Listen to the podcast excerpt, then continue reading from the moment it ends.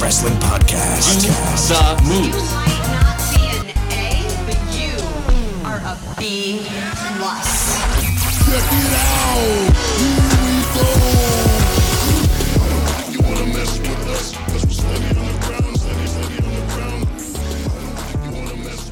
Good afternoon, ladies and gentlemen out there in the B Plus land. It is me.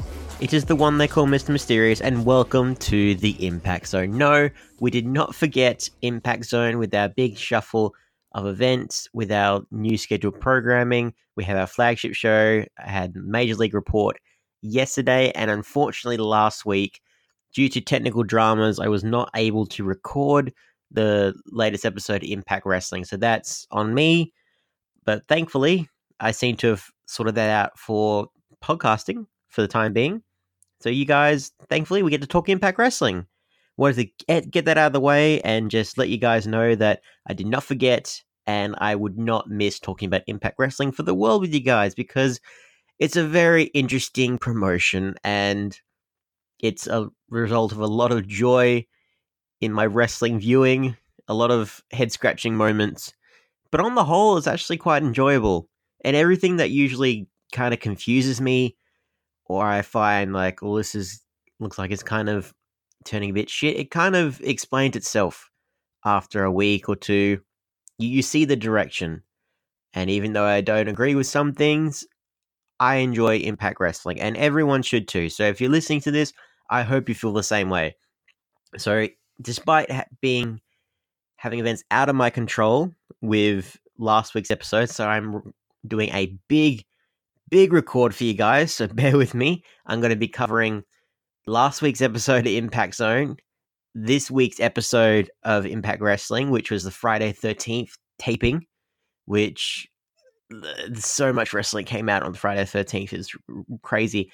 And of course, this week of all weeks is the week where Impact Wrestling have their two Impact Plus specials Operation Override, which for the life of me, I always think about Power Rangers Operation Overdrive.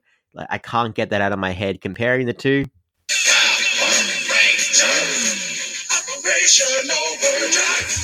Can you blame me? Can you blame me? And the second one, of course, is Victory Road, a tried and tested pay per view for Impact Wrestling. So we'll be doing a big breakdown of all those. So I'll start with last week's episode of Impact Wrestling. We started out with a women's wrestling match. We had Havok versus Su Yung. Now, I talked about this for the past few weeks.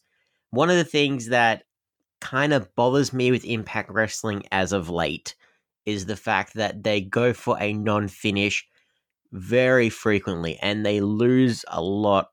It loses its luster after a while. It doesn't feel special, it just feels like an excuse to drag out a story, which is what, and that's the idea of a like no contest finish or a disqualification or a counter. That's kind of the reason for it. But every kind of storyline has that. It happens about two, three times in certain episodes, and I'm not a fan of it. I think Impact Wrestling just stopped relying on it. You can have heels like do be underhanded and be seedy and everything else, but it just if every storyline does it, you kind of expect it and it doesn't it doesn't feel special. So that was my issue. And unfortunately, in this opening match between Havok and Su Yung, Havok defeated Su Yung by disqualification. So that's that their feud isn't done yet. It's still going.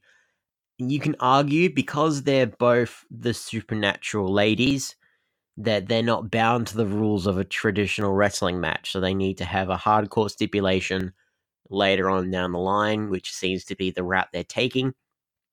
So with this one, I don't mind as much, but again, we've had weeks, if not months, of DQs, countouts, double countouts, no contests. They get exhausting. They get exhausting if you keep going back to the well. As for the match before all of that happened, you had Su Yung was tormenting Havok with a lot of psychological mind games, you have to take a little step back. So they're trying to make Su Yung out as the more terrifying supernatural presence than Havok, even though she is the far more smaller, like smaller woman. right?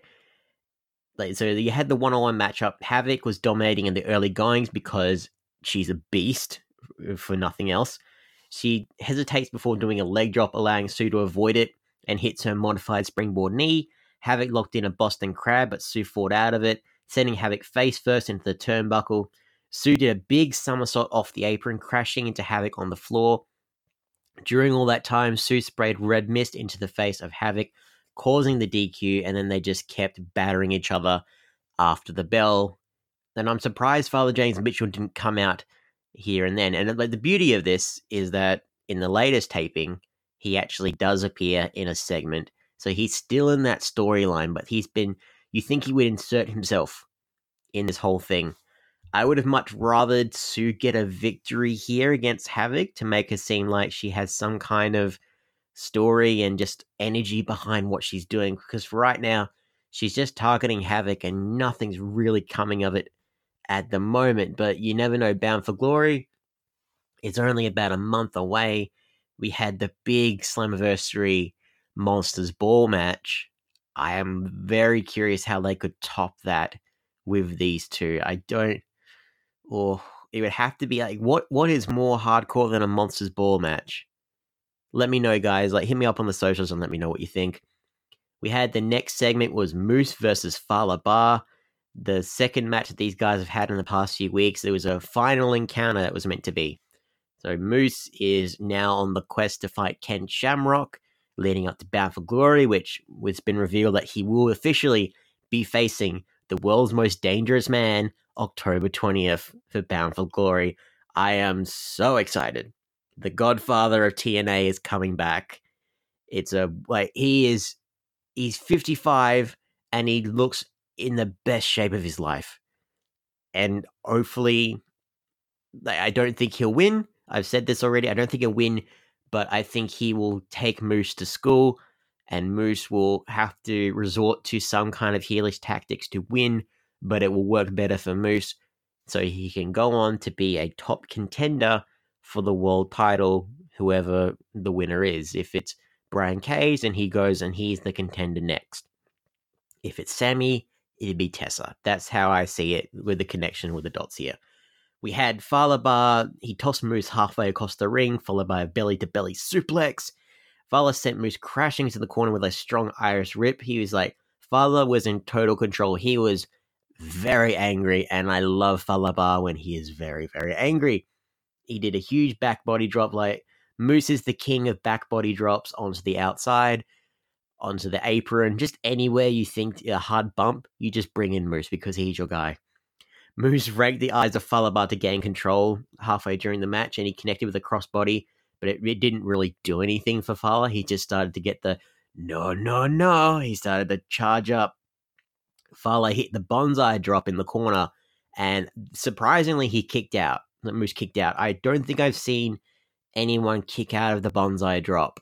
Like once Fallah's done that, it's usually over. Like I, I can't remember in his match with Sami. I don't think he pulled it off because it's very very rare for someone to, especially with someone a Fallah Bahh size, to kick out of a Banzai drop. But Moose, it shows you the power and how much how much faith they have in the five star athlete, quote unquote, Mister Impact Wrestling. Moose connected with his no jackhammer needed spear to pick up the win. And after the match, though, Moose sent a message to Ken Shamrock by locking in an ankle lock on Fallah Bahh. And he wouldn't let go. And Moose, again, Moose doesn't wear boots. He comes out barefoot because he's silly like that. And yeah, he was in a bad way. The referees and everyone else, all the backstage people had to tear Moose off Fallah. It was very ugly, but the message was sent. I was a little disappointed that Fallah Bahh didn't pick up a win, but there is a story with him, which I'm very glad to say, and we'll be covering about that later on. So he has a story to fall back on, and he's on his own his own journey now.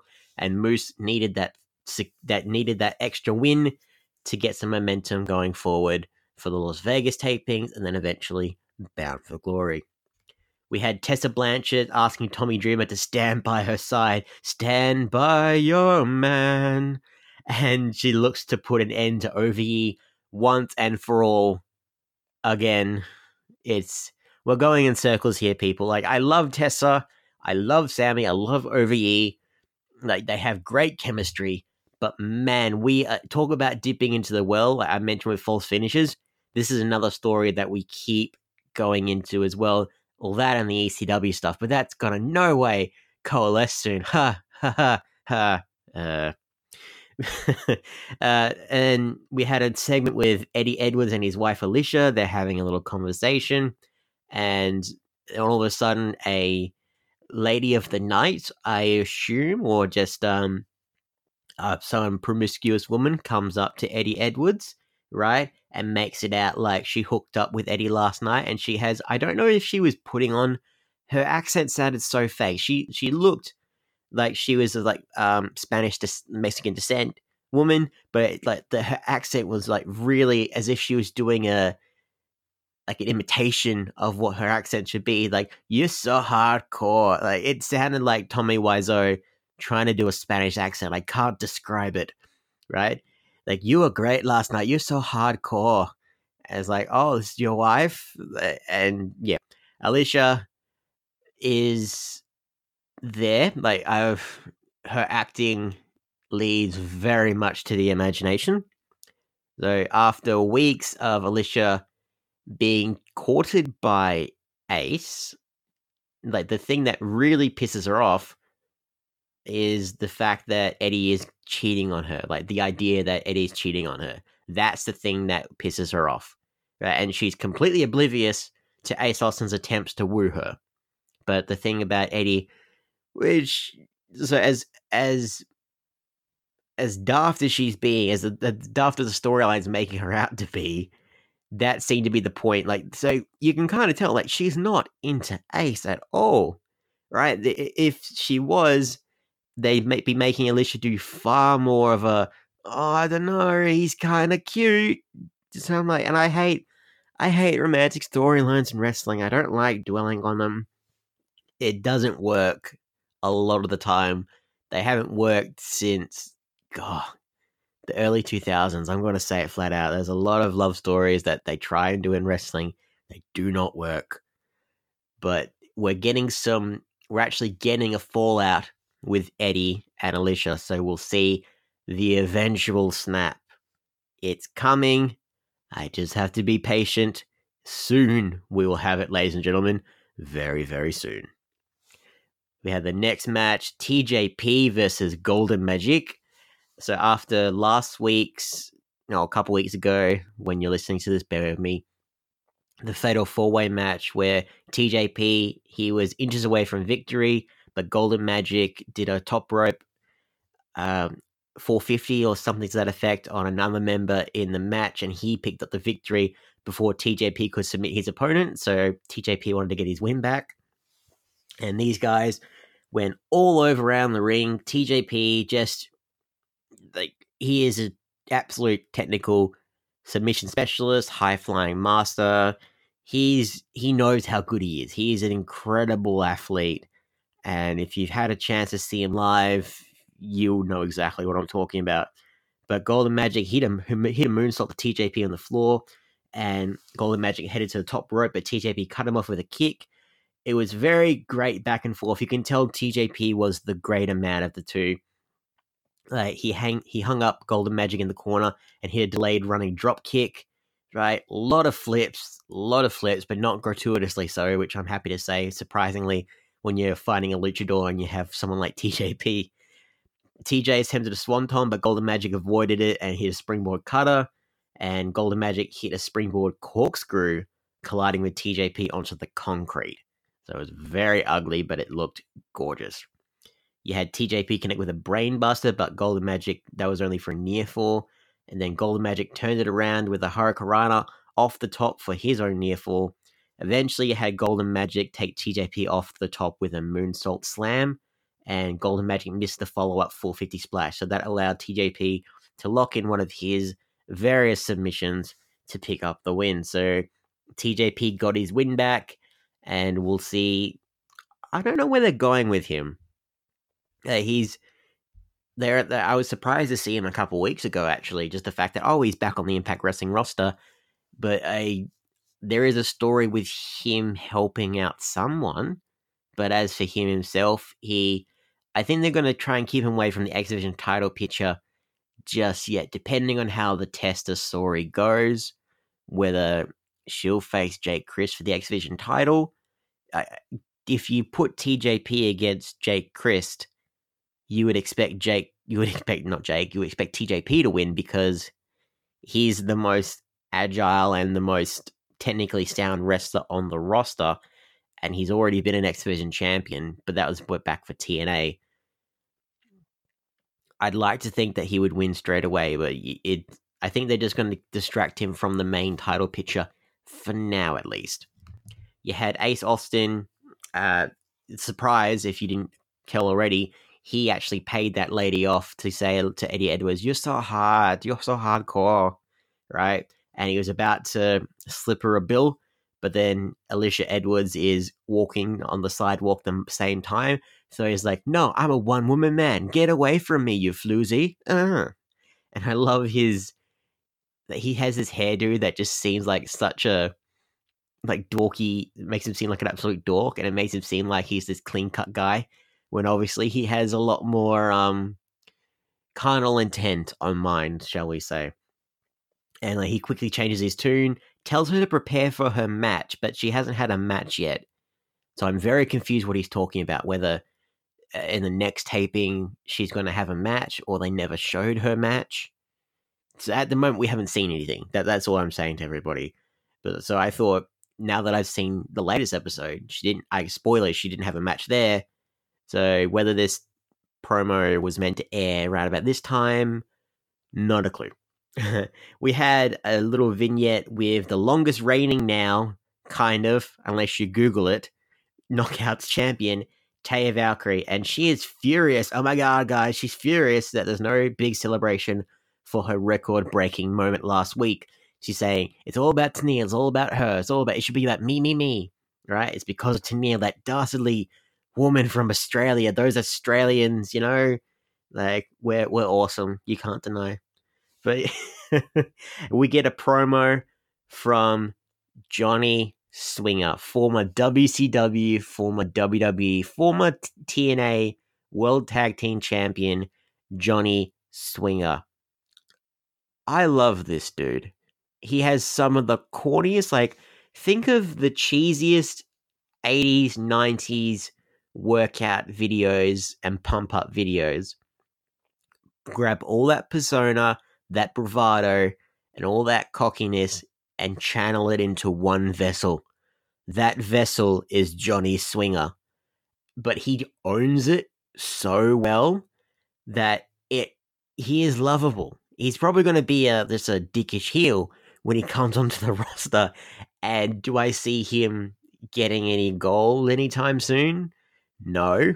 I've googled his matches because of the promos that have been coming out they are unlike anything you've ever seen. Like it's on it's such a fine line between corny and like porn starish. It's so weird. And I was pissing myself laughing. I cannot wait to see him debut or return to Impact or because he's been in TNA, return to Impact, whatever you want to say. I have no idea what they're going to do with him. where they'll throw him into a story with the Deaners. I don't know. But he'll be a nice guy on the roster, a nice veteran just to help put the younger guys over. That's my hope, anyways.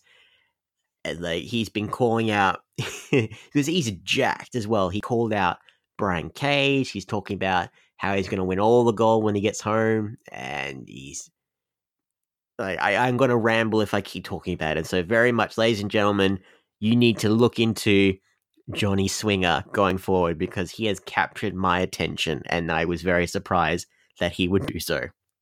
You had Kiera Hogan and Madison Rayne confront Tenille Dashwood because Madison Rayne, as locker room leader, as she keeps uh, enforcing to everybody, Tenille's getting interviewed by Jimmy Jacobs, and then she just introduces herself to Tenille, and she's saying like making sure that we don't want you to cut the line Like you can't just challenge Taya Valkyrie just because you've come here from Australia, right? Tenille just says, I can challenge both of you to a match. Like I'm not cutting any lines. I'll go through you first. And Madison then says, I can't wait to teach you a lesson. Kiera, you do it. And she just walks off. How is she getting all this power? She's not locker room leader. There is like impact is just they that's the thing with no managerial figure. Like the stars are just like, you know what? You do it. I, don't care. You do this shit. Like, okay. And then just like Scott D'Amore, he like he just must be a fan of Madison Rayne, just like, I'm not gonna say no to her. Like, screw it. It's just it baffles the mind. Like if she if she if you make her think she has power, she's only gonna get worse. That's that's the weird thing. We had a match between Rob Van Dam versus Madman Fulton, accompanied by Dave Crist. Right, I should mention the OVE promo. Right, uh, Dave Dave Crist like, is always being snarky as always, but Sami Callihan is celebrating. He is celebrating. He's looking forward to later on in the night where you finally we finally get an answer about Brian Cage and the status of the world title. I was so happy to hear that right? He's all dressed up. He's just saying like, eh, eh, OV are gonna get everything they want because if we don't, we're gonna tear shit up in here. We're gonna destroy Impact Wrestling. That we've thrown out the gauntlet. Brian Cage, you need to answer. But like, you have Madman in the corner. He's just randomly he's interrupting their promos, just going Urgh! and just doing doing laps and he's just talking to talking Dave Crist like, stop taking him to Dar- to Arby's or Darby's. I'm Australian. I don't know the name of the restaurant, but he's like, this is what happens when you keep giving him food. they get too excited. He just like Sami treats him like a monster, and Jake and Dave just like, no, he's he's he's a mate of ours. You know, just you can't question it too much. But he was looking forward to Madman putting away Rob Van Dam, and so was I. I was really looking forward to Madman potentially beating Rob Van Dam, who has had such a flawless record since he's come back. The only person he's really lost to is Moose, right? And I'm very grateful for that. So if you, I thought maybe he would give some rub to OVE, not quite yet. So RVD, he was like I, I would say so as well he's getting a lot better. He seemed a lot more in the flow of things since he's been back on Impact Wrestling. He at first he seemed a lot more gassed, but now he's gotten a lot better. I don't know if he's if it's the opponent he's with who's like able to handle like taking a heavier workload with someone who's a little bit older, or it's just RVD who's actually getting some more endurance back. He's getting the juices flowing. I don't know. Maybe he's found a new new um strain of whatever he's smoking. I don't know. Whatever the case is, this was actually a pretty entertaining match until the finish. Another DQ. And I'm just like, you didn't need this at all. Like, and you could tell this was just RVD didn't want to lose to someone else. Like, and this, he won by disqualification. So he technically won. He wanted to keep his record just that little bit flawless there. But he was like hitting springboard back kicks, followed by a kick to the head. He did the rolling thunder, and just as he looked like he was about to do the five star frog splash, Dave Crist pushed RVD off the top rope, just in full view of the referee. It was just like he didn't even try to hide it. After the match, he had Dave and Fulton continue the attack on RVD. RVD turned it around, sending Fulton to the outside and hitting Dave with the five star frog splash, which was very surprising. Just you would think that confronting Madman, he would just beat the crap out of RVD because he's an old man. But nope, gotta keep RVD strong. Don't agree with it. It happened. But there is a direction here. We'll see what happens soon. You had a segment with the Rascals and Rich Swann and Willie Mack. They're just like, you got, I can sum up the whole segment just like, you got the stuff? No? Where's the stuff? I don't have the stuff. Do you have the stuff? No, I don't have the stuff. Rich Swann and Willie Mack come in. You guys got the stuff? Oh, we got the stuff. That is essentially the promo, right? And after they get the stuff, they're talking about the tag team title picture and how Rich and Willie are eyeing off the North. And then the Rascals are like, well, we are too, I guess. I mean, like, remember when we nearly beat them, guys? Remember? Haha, guys. They, they're just lingering now as the Jobber tag team squad. Sorry to say, it sucks. It does suck.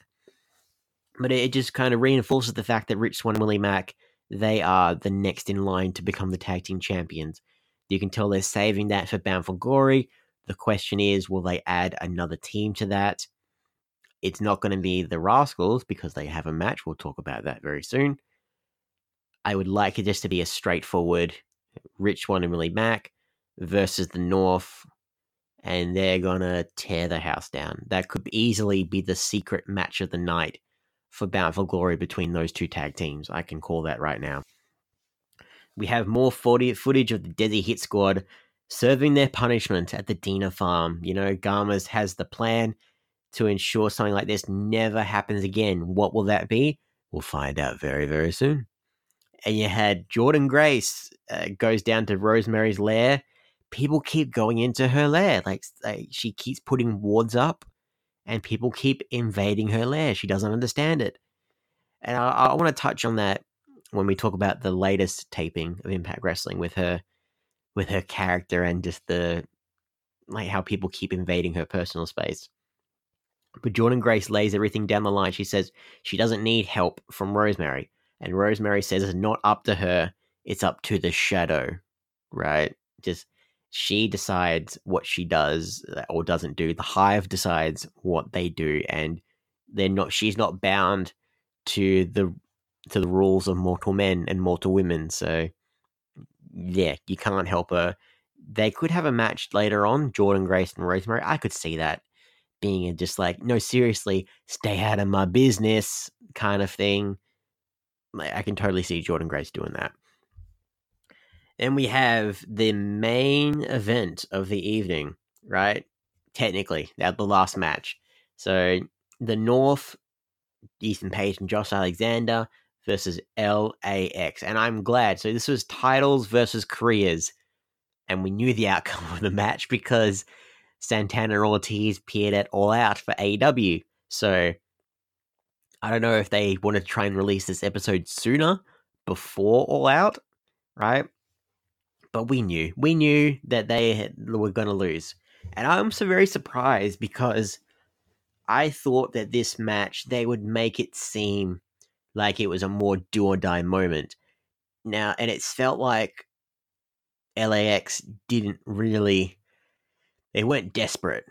They they wanted you to think they were desperate, but they weren't desperate. And this was them at a uh, seven. They weren't as invested. They weren't really trying to fight for their careers. And like, let's let's be fair. An LAX match on a seven is still a very great match, especially with the North.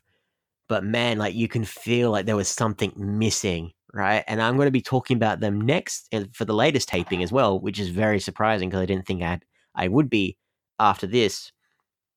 But as to Ortiz, he was the one who was bringing that fire for the for their match, right? He was taking it to both members of the North. Like he hit Page with a tornado DDT, followed by a sit down power bomb to Alexander. Very surprising on Josh Alexander, right? The North hit their double team signature move, but Ortiz somehow managed to get the stroller up for that one the North were about to attempt the LAX street sweeper. They were going to defeat them with their own move to retire them. But Santana just cut that off. Like, I would have loved that. Just that little spit in the face to if they actually had the balls to do that. Right? The match ended so bro- broke up the street sweeper attempt on Alexander. So when LAX tried to do it themselves and show the, the way you meant to do it, the North hit Santana with a double team backbreaker followed by their signature alley oop finishing flurry, and LAX are no longer a part of Impact Wrestling. Or are they? Yes. Or are they? We'll talk about that very soon. And I thought we'll end there, right? You needed to really end on LAX having their last match, right? And like Konnan, Santana Ortiz, they hug in the middle of the ring, fans chanting LAX. The crowd here were really invested. They weren't so much for most of these episodes. I'm not going to lie, this crowd was not feeling this at all. A lot more in the latest taping, but the this last week's one was okay. But I think they might have got burnt out halfway through because they were very quiet. So uh, that was the LAX match, and then we had after the final goodbyes, we had the answers that we've all been craving for. The answer to the world title picture. So Brian Cage, the machine, Mr. Get My Shit In, comes out with Melissa Santos, right?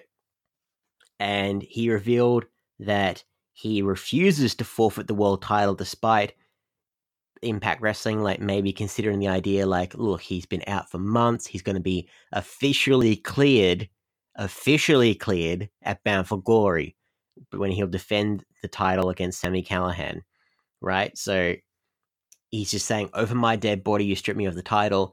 I'm going to make you all wait still. I apologize for that. and he's just saying, you know what? Yeah, we're going to do it at Bound for Glory. But this, I was very surprised at what happened next. So Cage talks about getting to spend time with his wife, Melissa, during this injury and gets down on one knee to propose. Right? Let me say that again. He gets to spend time with his wife. He called her his wife.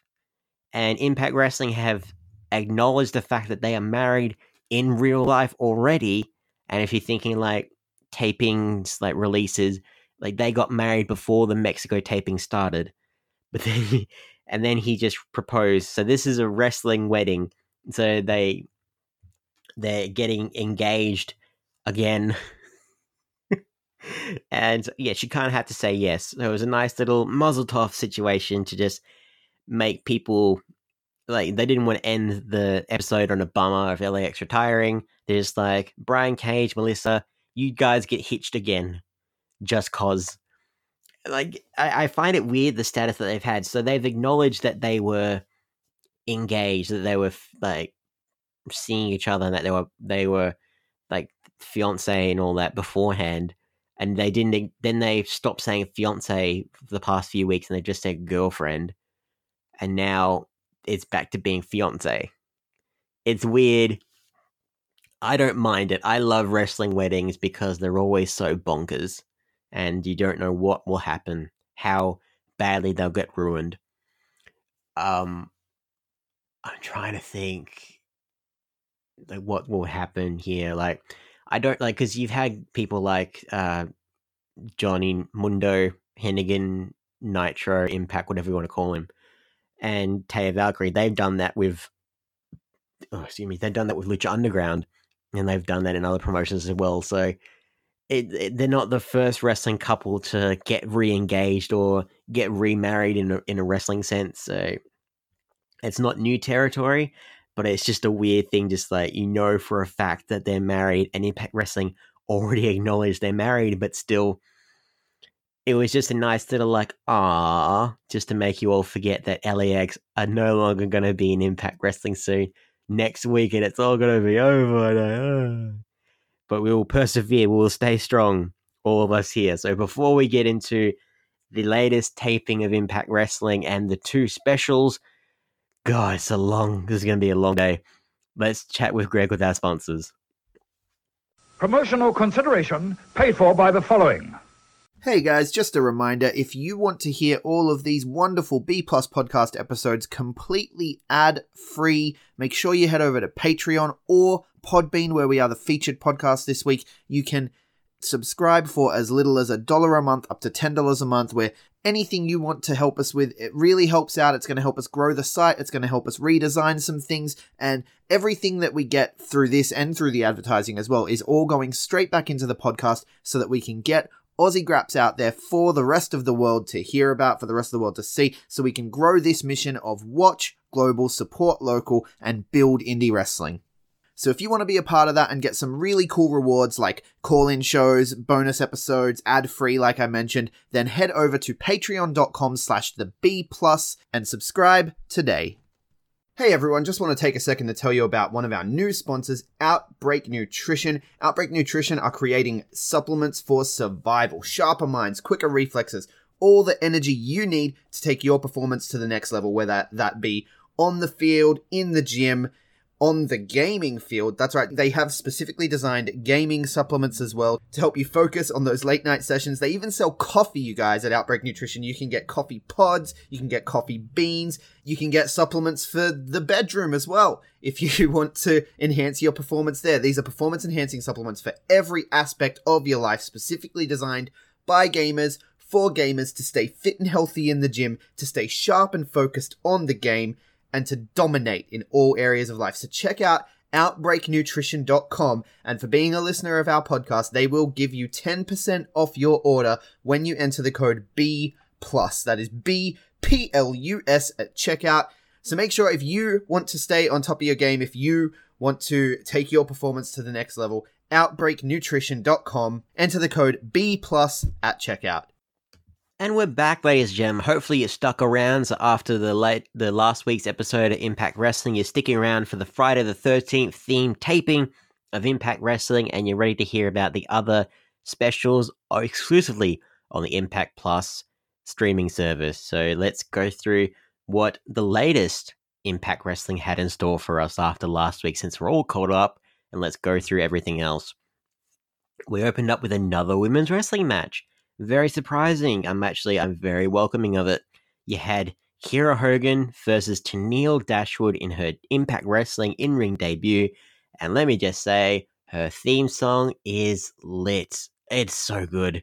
It's like I need to I need to find it on Spotify or something.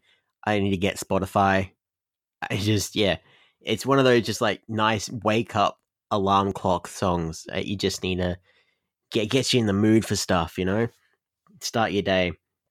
As for the match itself, Kiera, like she's been the the commentary were talking about this and I, I actually agree with them that she's the most improved knockout on the roster. And it was a great it was great for her to induct indoctrinate Tenille Dashwood into the swing of Impact Wrestling and the Knockouts division. But you had uh, Kiera retreated in the early goings of the match, trying to make it uh, make it her match. But Kiera took over with a super kick, right? Hit a flurry of running strikes in the corner, but then Tenille connected with a butterfly suplex, followed by a taste of Tenille, which is like a running crossbody onto like the bottom turnbuckle. Looked lovely for a near fall. Tenille attempted the spotlight, which is just her running, uh, running drop kick with a really badly timed check, but I will let that slide. Uh, but Kiera counted initially for a roll up for a near fall, Tenille avoided a running strike, but allowed her to lock in the tarantula on the ropes. I love that she uses the tarantula. Like not enough wrestlers use the tarantula. And then after that, after she wore down Kiera Hogan some more, the girl on fire, Tenille hit a top rope crossbody, followed by her spotlight running drop kick for the win. So Tenille Dashwood, very successful in her debut with Impact Wrestling. We get an OVE segment with Sami Callihan, and I can sum this promo up as it's bullcrap, bullcrap, bullcrap, bullcrap. and you have Dave and Jake Crist, they're just like, shh, shh okay, Sami, shh, shh, I'm calm, I'm calm. No, I'm not calm, it's bullcrap. oh, you gotta love Sami Callihan. He's like, how he can ride the line between disgusting, like sadistic, and just comedic, I'll never know. But in this segment, so he's obviously after last week where Brian Cage is clinging onto the title and he has to wait another month for him to face off for the world title. Bullcrap. But yeah, he's talking about impact management and quite, quite rightly so. He's saying Brian Cage should defend the belt in the build up, if not with him, or just be around if nothing else. And he's saying how, you know what? Me and the golden draw will put away Tessa and Tommy. So, Sami, uh, this could have been just like a random thing, but I want to reiterate this. He actually called his partner, his cohort, Jake Crist, the golden draw. Right? He's acknowledging that Jake Crist is his own man. It, it was a very subtle like me and the golden draw gonna take you down, Tessa.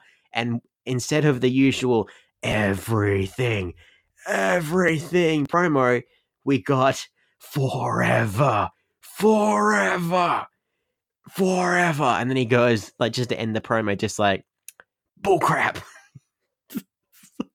I don't know what he was on, but it was amazing. It just, you needed that. I, I needed that, that weird OVE promo. We needed a shake up from the usual norm. We had another promo, but this time with the North. They're being intervi- interviewed by Jimmy Jacobs about retiring LAX in their titles versus career match last week.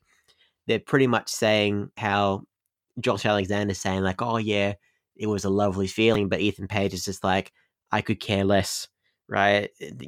Like, we defended our belts. People should be talking about the fact that we successfully defended our tag belts and not the fact that we retired some has been team which is very weird. So they're saying how fairy tales aren't real, bullies exist, right? And the moment that he says bullies exist, both members of the North ruffled Jimmy Jacobs' hair. So that was a very like it's kind of like a weird rascally time thing. I thought it was very funny. Like he's just saying like the North will prevail. The North remembers. The North stands tall because they're that damn good. And you had Don Callis and Josh Matthews. They're talking on commentary, they they was this. I think this was just a throwaway line, but they're saying LAX is being sent to the retirement home. They bitch, they're not being sent to the retirement home. They're still young guys, and they're in all elite wrestling. But in Impact Wrestling canon, they're oh they're being sent to the retirement home. Yeah, that's that's what's happening. They're not going on to bigger and better things. No, no, no, no, never that. Yeah, the next match was Michael Elgin versus Dynastia, Dynastia. So he is the current AAA mini champion, right? And this was everything you could think of when you have a very much smaller gentleman, even though it's a luchador, going up against um, going up against uh, the brick shit house that is Michael Elgin. Is it, it went out exactly like you thought, right? the Dynastia hit a Hurricanrana, catching Elgin off guard. Like he was using a lot of his evasiveness, momentum, his speed, his agility. All of that did not matter in the end, right? Dynasty attempted a springboard to the outside, but Elgin caught him, once again powerbombed him onto the apron, and then very interestingly, Elgin put away Dynastia with an Emerald Flowsion, which is very is a signature move. Now, I thought it was very interesting when he did it and I thought they could be subtle about it, where because that is the move of Marufuji. And I thought, oh, like they could be very creative here and just like he starts using that move and then he starts to reveal that I want you, Marufuji, at Bound for Glory. But commentary, I hate you for this. Just the moment he did it, they're just like, oh, that's an Emerald Flowsion. That's the signature move of Marufuji. It's like, no shit. You don't ruin. And this was before, and then Michael Elgin cut a promo to say that he wants to face Marufuji. Like, this was such a pre taped, um, pre post recorded thing. If they had just shut up and savored that moment, it could have let the wrestling marks like myself just be like, oh shit, that's Marufuji's move. He's gonna challenge. Like you could have let that sink in, but commentary they didn't let that moment sit for like two seconds before. Oh, that's an Emerald Flowsion. Screw you, Don Callis, for doing that. Screw you, Josh Matthews. That was a very badly timed. I don't like calling you guys out on your commentary, but it had to be said. It was bullshit that you did. So, spoilers. It's been revealed now Michael Elgin will face off against Marufuji. I am very excited. He has faced off in Impact Wrestling before. Like I think he faced Moose a couple years ago. But Elgin got on the mic. He's saying that he's made so many people like be humble in, in New Japan. Like he faced off against the Rainmaker, and he's saying all that. What well, there's one person who escaped his wrath, and he's saying Marufuji you need to step toe to toe and realize you're in the fight for your life. I'm so excited for this. Marufuji is an absolute beast, like a multiple time GHC heavyweight champion, former junior heavyweight champion in New Japan. Michael Elgin, of course, former intercontinental champion, former openweight champion. it's a it's a dream match from New Japan that's traveled traveled all the way to America. He, was the most logical fit, and if you want to make Michael Elgin seem like a big contender again for the the world title, depending on how they swing it with the Bound for Glory, I can totally see Michael Elgin picking up the victory here. But if Marufuji wins, then you can kind of think, well, maybe they're gonna lean towards towards Sami. I don't know. Love the announcement. Love. I can't wait for Bound for Glory. Already, the card is looking amazing for it so far. You had Knockouts champion Taya Valkyrie invades Rosemary's Lair again. Now, I don't like this segment, and I'll tell you why. So we have Su Yung and Havok. They're protecting their supernatural characters very much so. But Rosemary, in this weird promo, Taya's being very out of character and actually looking to better her relationship with Rosemary, being in her own like high school bitchy way, is trying to be friends with Rosemary, gives her a phone, and Rosemary's like, How did you get into my lair? And Taya's just like, I, it's a cave. I walked in. No, the ward should have disintegrated you. And she's like, I don't know. I'm wearing shiny shit. It reflects off. Doesn't matter. Doesn't matter. And this could be thrown. This could be like a throwaway thing for comedy, but you need to preserve your supernatural characters, right? They're, they're so hard to craft. And Rosemary has such a great look for her character, and she has a great presence and a personality.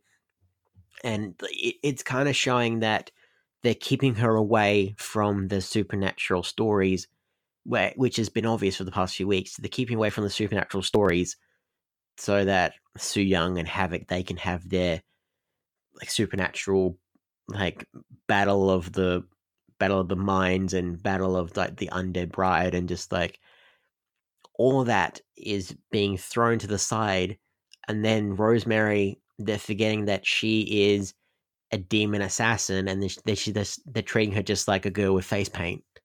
And it's just it's not good at all.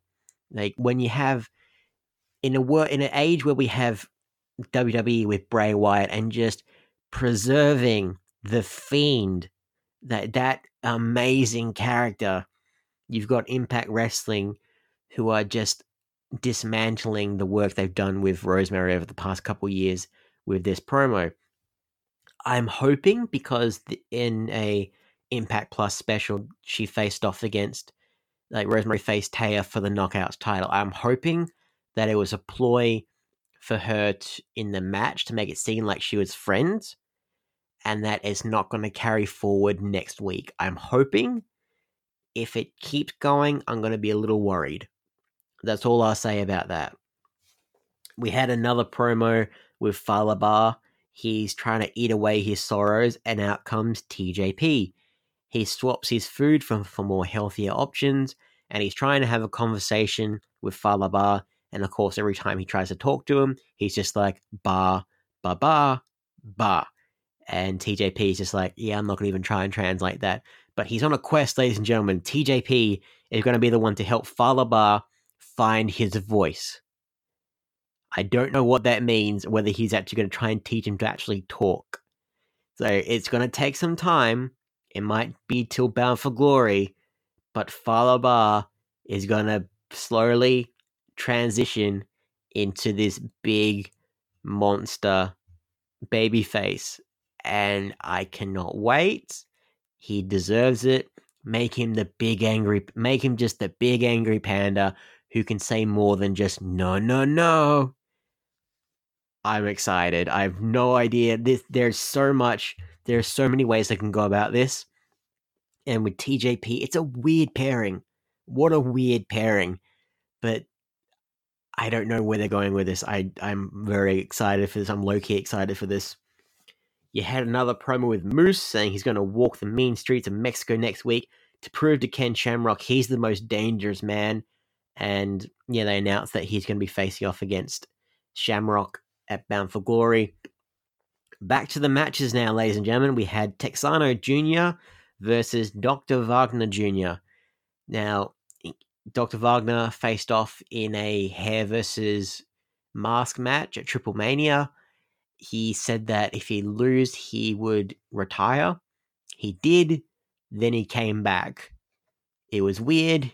I don't understand it myself, but he might be retiring from other places. Like he might be having his final, final match at Bound for Glory because it's been revealed, ladies and gentlemen, that Dr. Wagner Jr.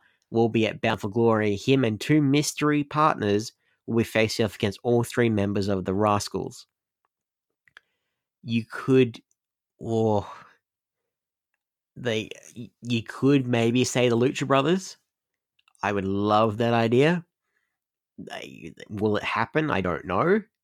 Whether the it depends on how when AW when they officially start up, like they're locked in with those contracts. It's very. I thought it was such a definite thing, but the past few weeks with certain stars, it's left things up in the air for me.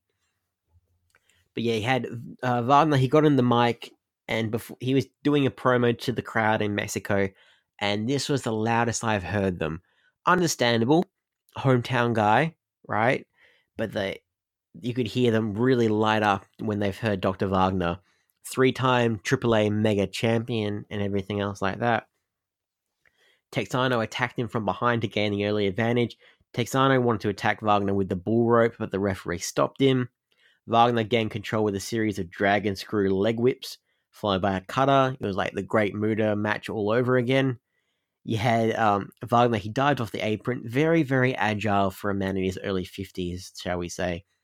Wagner um, took Texano off the top rope with a superplex, for a two count before connecting with his signature sit down slam for the win. Weird match. Weird match. Don't know what to make of it. You had Ace Austin. He had a promo with Alisha, promise making her promise him that she'll stay backstage during his match with Eddie Edwards because he doesn't want to see her get hurt. And Alisha's just like, okay, I guess. They like, I don't know why. She's like, I care about you. He's like, okay, I guess. I mean, I guess that's her character. I mean, I guess. LAX, a very weird promo. LAX are packing up their things, right? They're you have Ortiz. He stopped drinking. He stopped drinking alcohol. He's drinking coffee because he associates drinking alcohol with good times and coffee with bad times and he's and you have Santana and Konnan just like that shit stinks, man. Get that out of here. But then, so they're packing up the clubhouse when Rich Swann and Willie Mack come in to say their goodbyes. They didn't hear about that they were retiring, just like, oh shit. Okay, well, you know what? You guys have to stick around and have one last match. But the North retired us. No, you have to stick around and have one more match because reasons. And then they're just like, okay and then the LAX. They, so despite being retired last week, they're gonna have one final, final match in Impact Wrestling. they're gonna milk that LAX money for all it's worth. I don't know what's gonna happen. Like how they they need to like, and I and I and I mentioned this because they didn't go all out. They weren't desperate in their tag title career match. They need to make this match go up to a 10. This needs to be the main event this needs to be depending on how what their priorities are with the storyline, this needs to be the main event.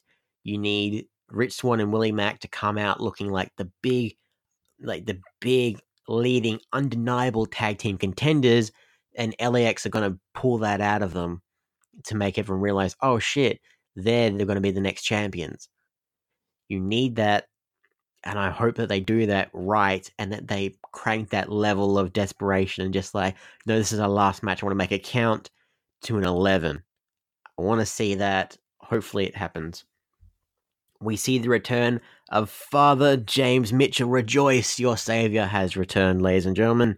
He's warning Havok about the dangers of Su Yung, so he keeps trying to say how uh, she's a I wrote this down a category 5 hurricane and if you keep going after her I won't be able to save you. So they keep bigging up her as this big insurmountable threat when really she's this small little Asian lady.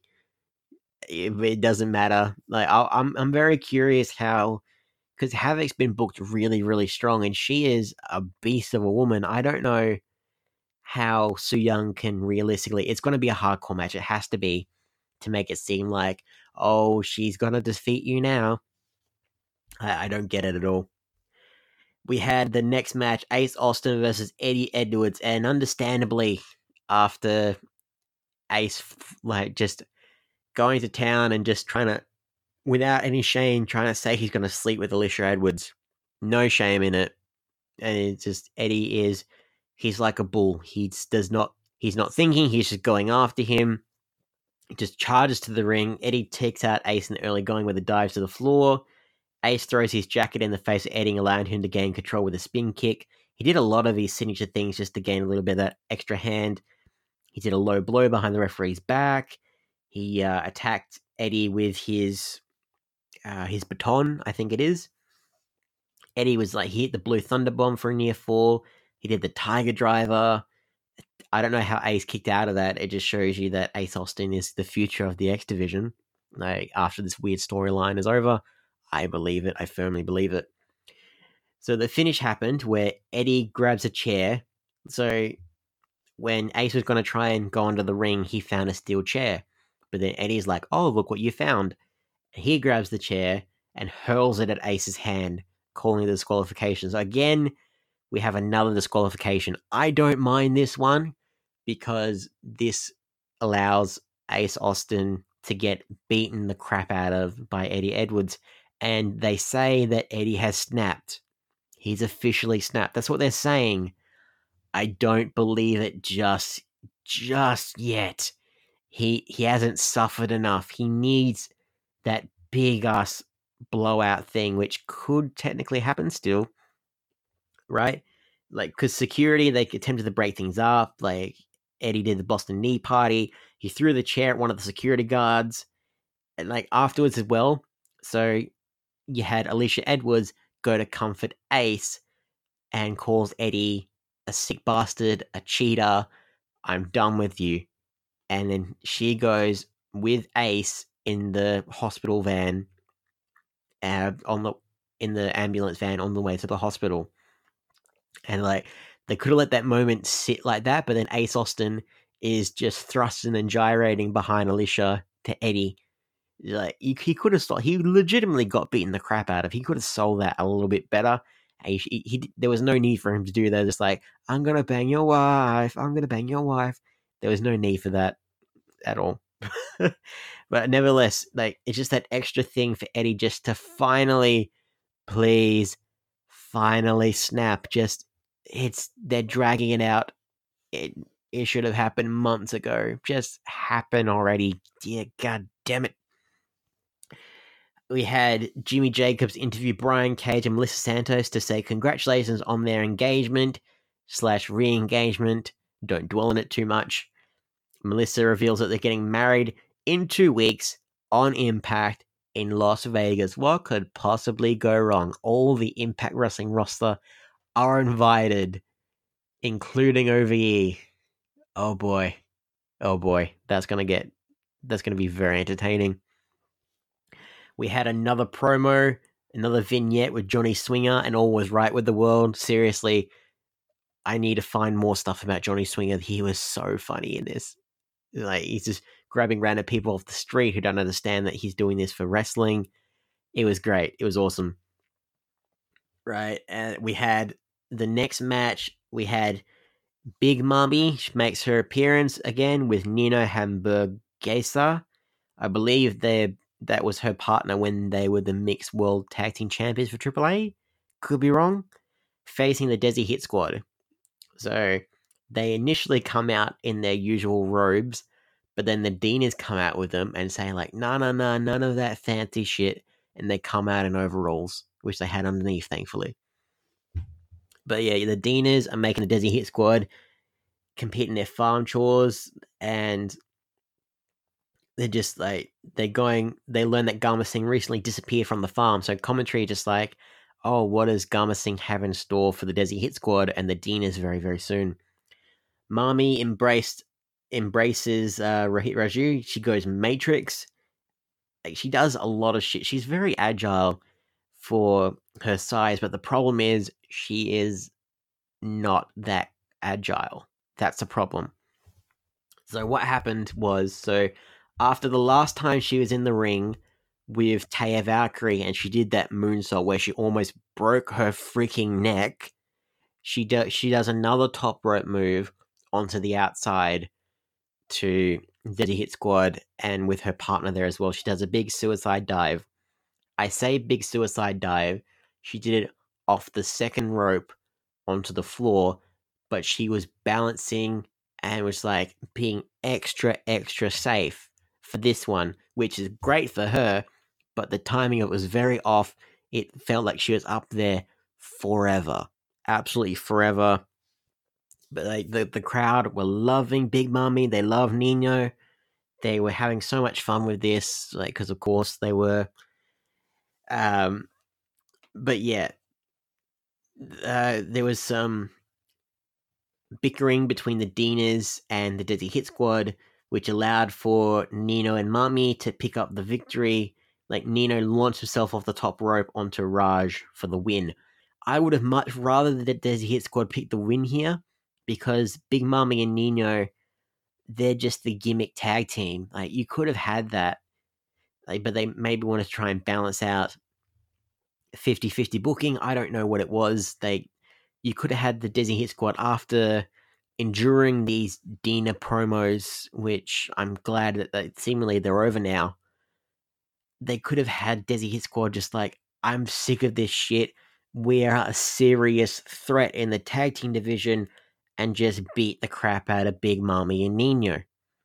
Could have happened, didn't happen, but there was something that gave me hope. So we have, after the match, we have the return of Mahabali Shera, right? Former Impact star makes his return. Like I, we talk about Brick Shit House for Michael Elgin and the the meat castle of Brian Cage. Like Shera is just a man mountain. He is chiseled from stone. The guy is I don't know, he's just amazing, amazing, incredible shape. Beats the Deaners to within an inch of their lives Gama Singh comes out, applauds Shera, and Shera kneels before Gama Singh, and the rest of the Desi Hit Squad kneel before Gama Singh.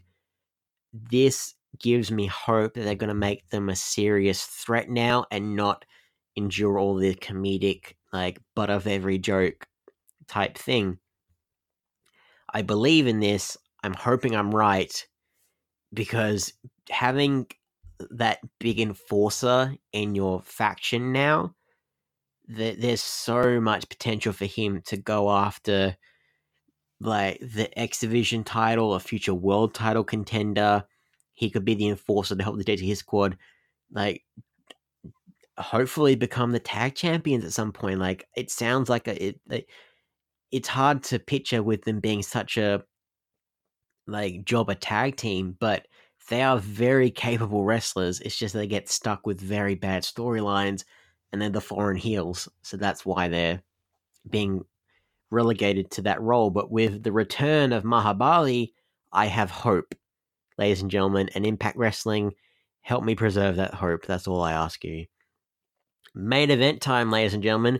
Sami Callihan and the Golden Draw, Jake Crist versus Tessa Blanchard and Tommy Dreamer.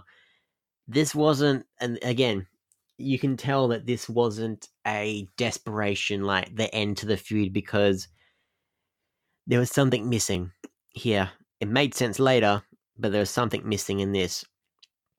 There was a lot of kendo stick shots. Um, there, you, this was a street fight, but there didn't feel like there was much hardcore stakes to this match at all.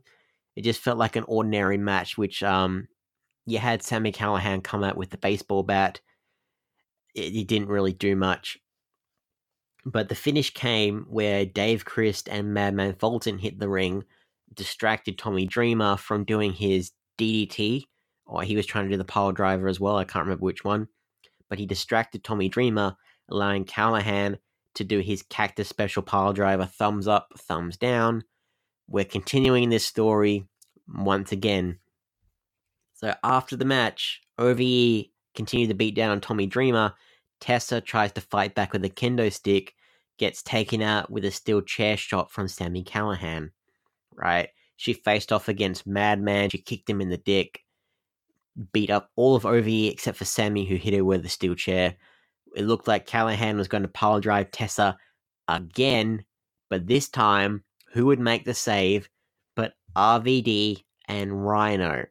So Tessa stands tall with the three hardcore legends to close the show. So we're gonna have a likely four and four blowout match OVE versus Team ECW.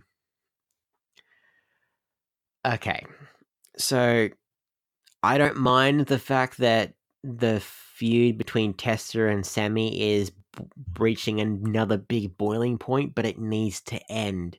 It needs to end. They can't. They don't know how to end it properly. Like if Brian Cage was wasn't injured, they probably would have wrapped this up about a month ago. But because of this, they've had to build up to it all over again. And I don't know what they're doing. Like you got you would you would think that Sami needs to win this so that he seems like OV are going to take over everything and he's going to win the title.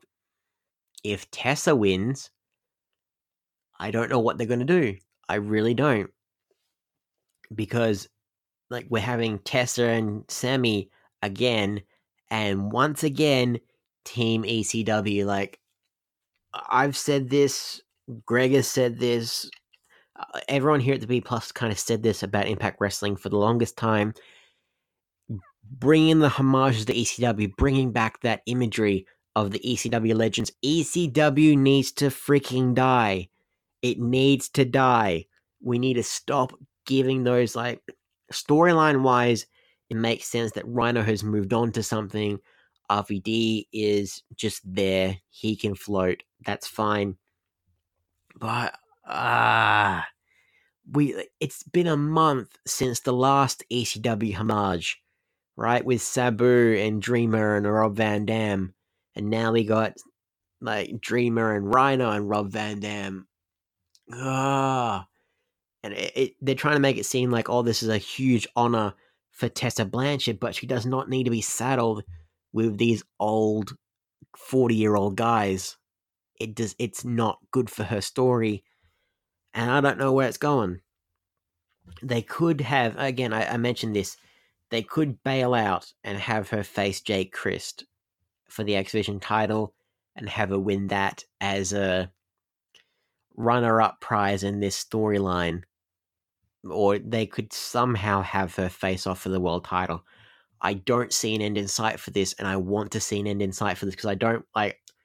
She needs to have a shot at least before she goes back to the knockouts division because like otherwise all this work is for absolutely nothing and I don't want to see that. So hopefully in the next few weeks leading up to Bound for Glory with the Las Vegas tapings we get some kind of answer. I just want some closure here ladies and gentlemen. So I hope you guys do too. So after all that, how about we go through the impact specials? Now I'm going to just go over the cliff notes because I'm it, we're going to get pressed for time here. So we'll go over Operation Override, which again, Overdrive.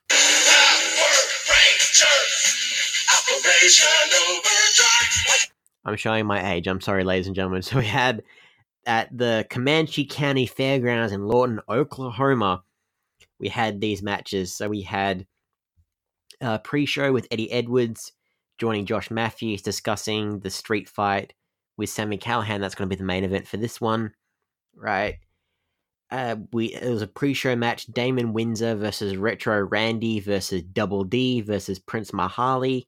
You had Randy Price defeat uh, the other three men when he pins uh, Double D.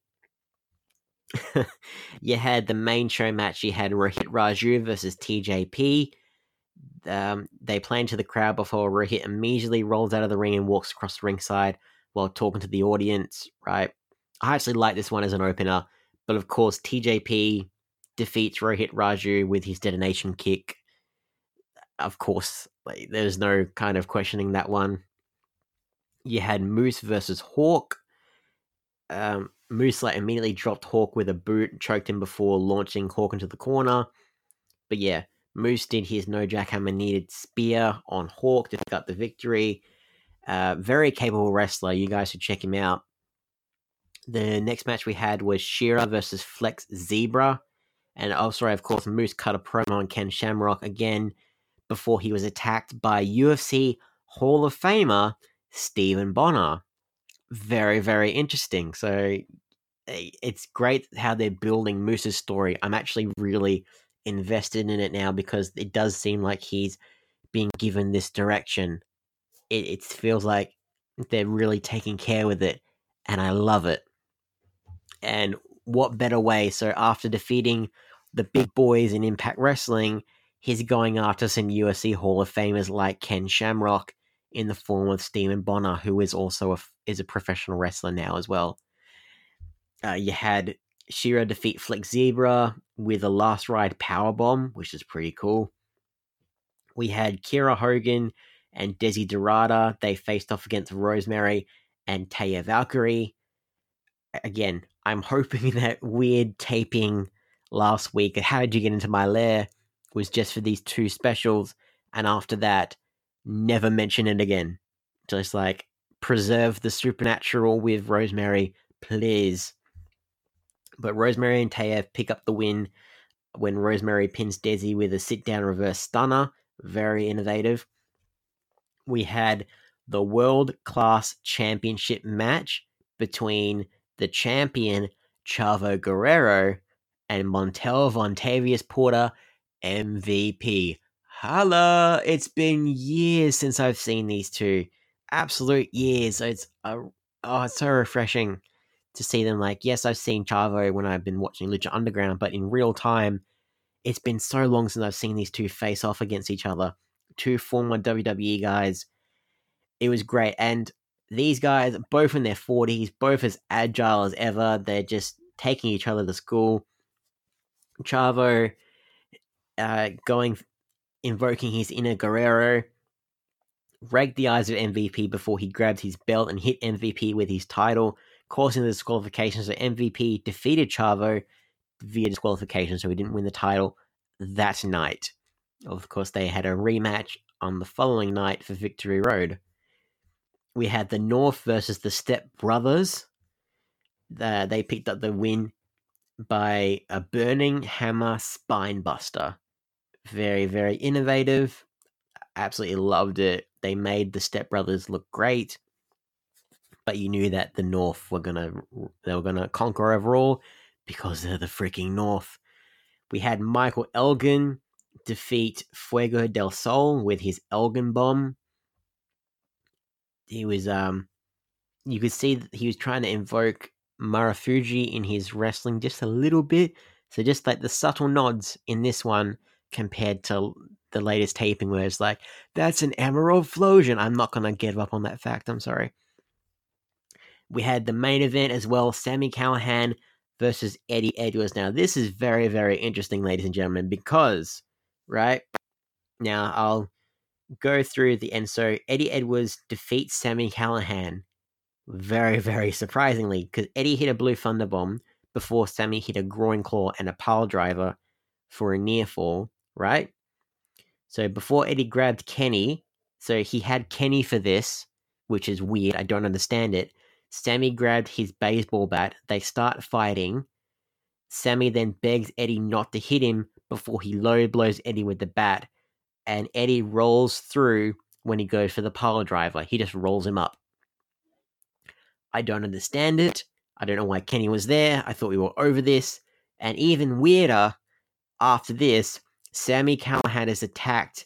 So he Sami attacks Eddie, but he's attacked by Brian Cage, the freaking world champion who lays him out with an F5 to end the special. It, what?